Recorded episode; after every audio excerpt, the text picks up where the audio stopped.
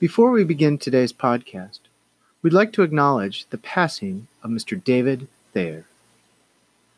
A remembrance by Eric Stone, Associate Professor in the Theater Arts Department and Head of the Design Program at the University of Iowa, has written It is with great sadness that the Department of Theater Arts at the University of Iowa marks the passing of David L. Thayer.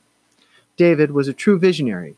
He dedicated his career to the creation of innovative work exploring the possibilities of lighting design, and mentoring countless artists. Always with incredible fidelity, always with tremendous heart. David arrived in Iowa City for graduate school in 1953. In the 63 years following, he taught courses spanning 33 different topics, advised hundreds of productions through his 42 year teaching career, and designed constantly for the university productions in theater, opera, and dance, even in retirement.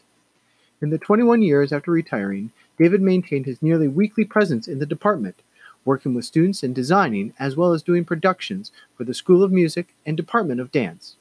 A prolific artist, David designed lighting for world premiere productions of 21 plays, 7 operas, more than 100 dances, and over 150 other productions on campus and elsewhere, a portfolio spanning more than 350 designs. He became an assistant professor in 1960 after he earned his PhD with a dissertation entitled A Study of the Influences of Conventional Film Lighting on Audience Response. He was promoted to associate professor in 1965 and full professor in 1968. David headed the design program from 1973 to 1996 and the theater technology program from 1973 to 1993. David was instrumental in establishing design as a central element in the American College Theater Festival and in 1997 he was honored with the Kennedy Center ACTF Gold Medallion for lifetime service. David's long and distinguished career is intrinsically linked to the establishment of USITT. USITT was founded in 1960. David joined the organization in 1963 and served on the board of directors from 1963 until 1971. His service also included positions on the editorial board as well as serving as second vice president. His role in shaping USITT organization is immeasurable. Of the 120 plus individuals inducted as fellows of USITT, two of them were David's mentors, and at least three were his students. At the 2018 conference in Fort Lauderdale, David was honored on one of the large banners flown above the trade show floor. In 1965, USITT published the inaugural issue of Theater Design and Technology. In the seminal issue, David's article on planning the lighting control systems foretold of how we would approach lighting design in the future. His article challenges the industry to create lighting control systems which are responsive in live performance, support conceptual approaches to lighting design, understand the capabilities and limitations of operators, and encourage the use of machines, which we now call computers, to create an interactive tool for design. In the article, David also talked about the idea of a lighting fixture with more than one controllable property, Intensity was the only viable option at the time, but David saw the possibility of a fixture with capabilities for color changing and movement. Ten years after David's article, in July of 1975, Tharon Musser designed the lighting for a chorus line, using the first computerized lighting control console on Broadway. Then, in 1980, Showco bought the first fully automated light into production, and in 1986, the USITT Engineering Commission developed DMX 512, which has been the standard communications protocol for lighting control for the past 32 years. David had presented the template for how to approach the creation of these new technologies, and his original thesis has rippled through the industry. In fact, the impact has been deemed so important that the article was reprinted in the 1994 winter issue of Theater Design and Technology. David introduced me to the idea that there were many ways to do theater.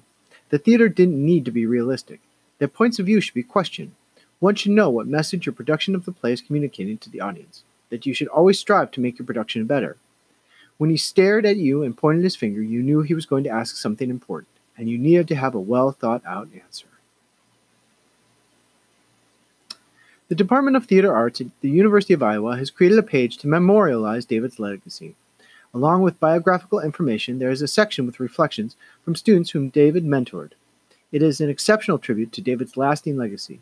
Additional reflections can be emailed to R. Eric Stone, head of the design program for the Department of Theater Arts. The Department of Theater Arts is dedicated to the lasting legacy of the lifetime of excellence that David modeled, including helping theater artists at the start of their careers. To that end, the David L. Thayer Memorial Scholarship Fund has been created and is seeking additional donations to honor David's lifelong contribution to inspiring new artists.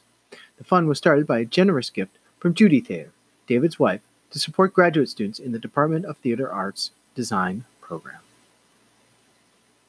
If you'd like to read this memorial, please visit usitt.org. Thank you, David Thayer. Our world is much brighter because of you.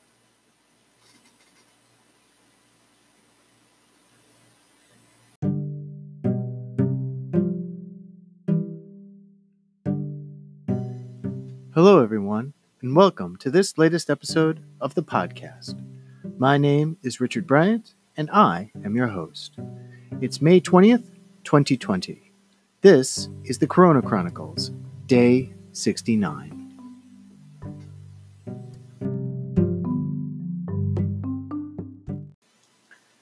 Hello, everyone.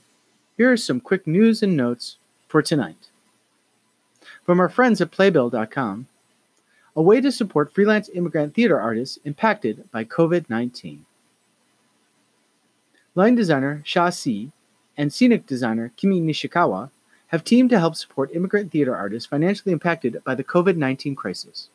With a pa- campaign goal of $20,000, the fund will release $500 microgrants to as many artists impacted by theater closures and cancellations as possible. Si and Nishikawa, who are both immigrant designers based in Brooklyn, created the fund after seeing a need among freelance OPT and O1 visa holders working in the theater. While legally allowed to work, visa holders do not have the same access to state unemployment benefits. There is a lack of resources for low income immigrant freelance artists in New York City. Applying for unemployment benefits is a huge risk for us, and many times we are not even eligible to receive benefits, share See and Nishikawa. O visa holders are issued their visas to allow them to do specific work in the U.S., meaning we cannot even seek work outside of theater design legally. Most of our theatrical performances this year have been postponed and pushed to next year or simply canceled, say the designers, and we are in deep financial trouble for the foreseeable future. Donated money will be divided among immigrant designers and artists, including scenic, prop, and costume designers, wig and makeup artists, lighting designers, sound designers, and projection designers. Please visit playbill.com for finding out ways that you can contribute to this fund. Continuing on, from our friends at What's on Stage. The Curve Leicester to remain closed until November. The venue has announced that it will be canceling and postponing a number of shows. The Curve Leicester will remain closed until October 31st, 2020, the theater has announced. In a statement, the venue said, Although we know this is disappointing, we are working hard to ensure our program of work and community offering is as strong as ever for when we are able to reopen the theater. In the meantime, we are contacting all customers and we ask everyone to be patient at this time and to not contact at the box office. We promise a number of the team will be in touch. Whilst we miss the spirit, connection, and feeling of being together in your theater, we are pleased to have connected with many of you online over the past few months and will continue to do so for the foreseeable future. Alongside performance and workshops, we have currently commissioned a recent number of local artists to create bespoke online content which we look forward to sharing over the coming weeks. The venue has been forced to cancel productions including a new revival of Roman Holiday, while other pieces, including Cat on a Hot Tin Roof and Love Never Dies, are expected to be rescheduled. Its production of The Wizard of Oz is still scheduled to go ahead. In other theater news, as we continue to follow the saga of the Guthrie Theater, today they announced layoffs that take its staff from 262 down to 55. This report was brought to you by Ross Rahala. The Guthrie Theater announced today that it is cutting 79% of its staff because of the coronavirus pandemic. The move drops the theater's full and part time staff from 262 to 55. Earlier this month, the theater revealed big cuts to its next season, including reducing its $31 million budget to a projected 12.6 million and producing just three plays, down from 10. The very premise of theater is the gathering of people, in the audience, in the lobbies, on the stage, in the rehearsal rooms, and backstage, artistic director Joseph Haj said in a news release. As a producing theater, our largest source of income is ticket sales. Being unable to perform for so long is financially devastating. It is the significant of challenge and the result change in programming that necessitates both short term and long term layoffs, as well as the elimination of positions. As an additional cost saving measure, the Guthrie six member senior management team will continue to receive 15 to 20% salary reductions, which begin when the theater first canceled productions in March. I look forward to the day when we can safely welcome audiences and artists back to the Guthrie, Haj said. If we can open before March, we will make every effort to do so.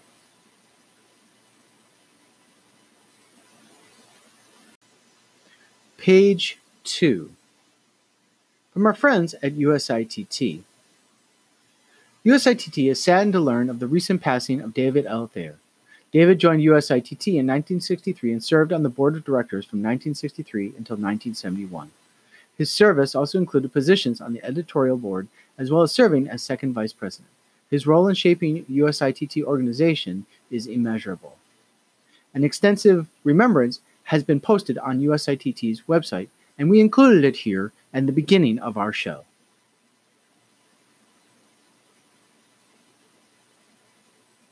Continuing on, in their series of posts from designers whose productions were canceled due to the global COVID 19 pandemic, costume designer Cindy Moon presents her work. Cindy designed the costumes for the Moss Arts Center Virginia Tech's production of Pippin. Here's how she described her designs. Our approach for Pippin came from the idea of the synthetic versus the natural. The ensemble is all designed in golds and silvers fabrics that are very unnatural and made of synthetic materials. Catherine, Theo, and Bertie, on the other hand, are all natural prints with natural fibers like cotton and linen. Pippin is stuck between these worlds and isn't sure which way to go, which his costume reflects in the combining of the textiles. Creating this world also involved reflecting on the current social media addictions of attention and false glamour. The ensemble, royalty, and leading players present this luxurious and sensual appeal to the audience. If you'd like to check out Cindy's work, please visit USITT's Facebook page, as well as many of their other social media platforms.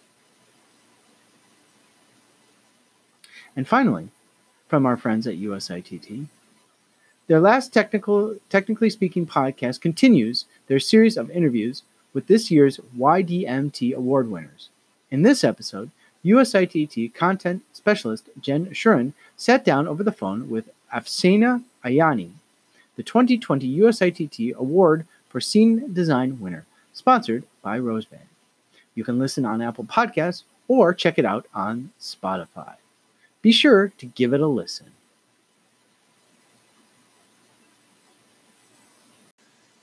Before I conclude today's podcast, I once again want to extend my gratitude to the members of our armed services, to our healthcare workers, our nurses and doctors, our first responders, the police, fire, and emergency service officers around the world. Thank you, thank you, thank you. Please join me in continuing to support these women and men as they face this near impossible task of saving lives in the face of such great adversity.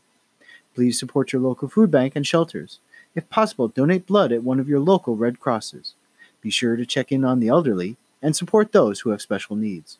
Reach out to a friend and help not only make their day, but also improve your own. Please support your small and local businesses as well. Be sure to continue to practice good hygiene, the wearing of pra- personal protective equipment, and social distancing. The last word for tonight, instead of me, is going to be some remarks from Mr. David Thayer. These remarks come from the, this, a celebration honoring his career held on February 13th, 2019, in what is known as the Thayer Theater in the Theater Building. Well, now, I want to thank all of you for coming to this event. I call it an event because I don't know what it's about, but thank you just the same.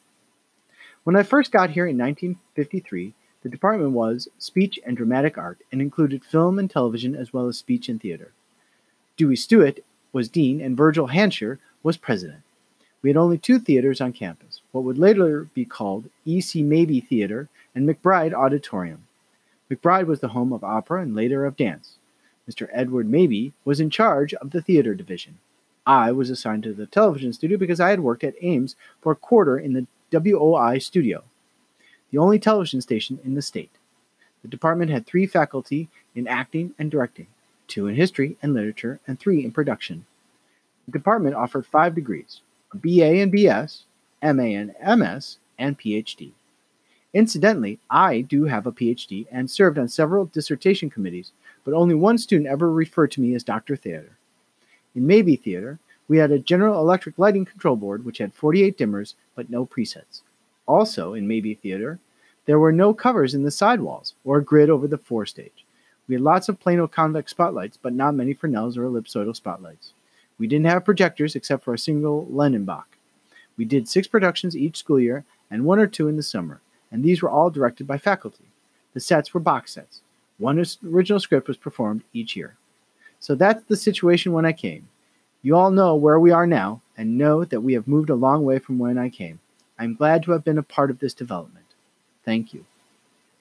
And thank you, Mr. Thayer. Thank you again. My name is Richard Bryant, and I have been your host. It's May 20th, 2020. This has been the Corona Chronicles, day 69. Take care, be well, and good night.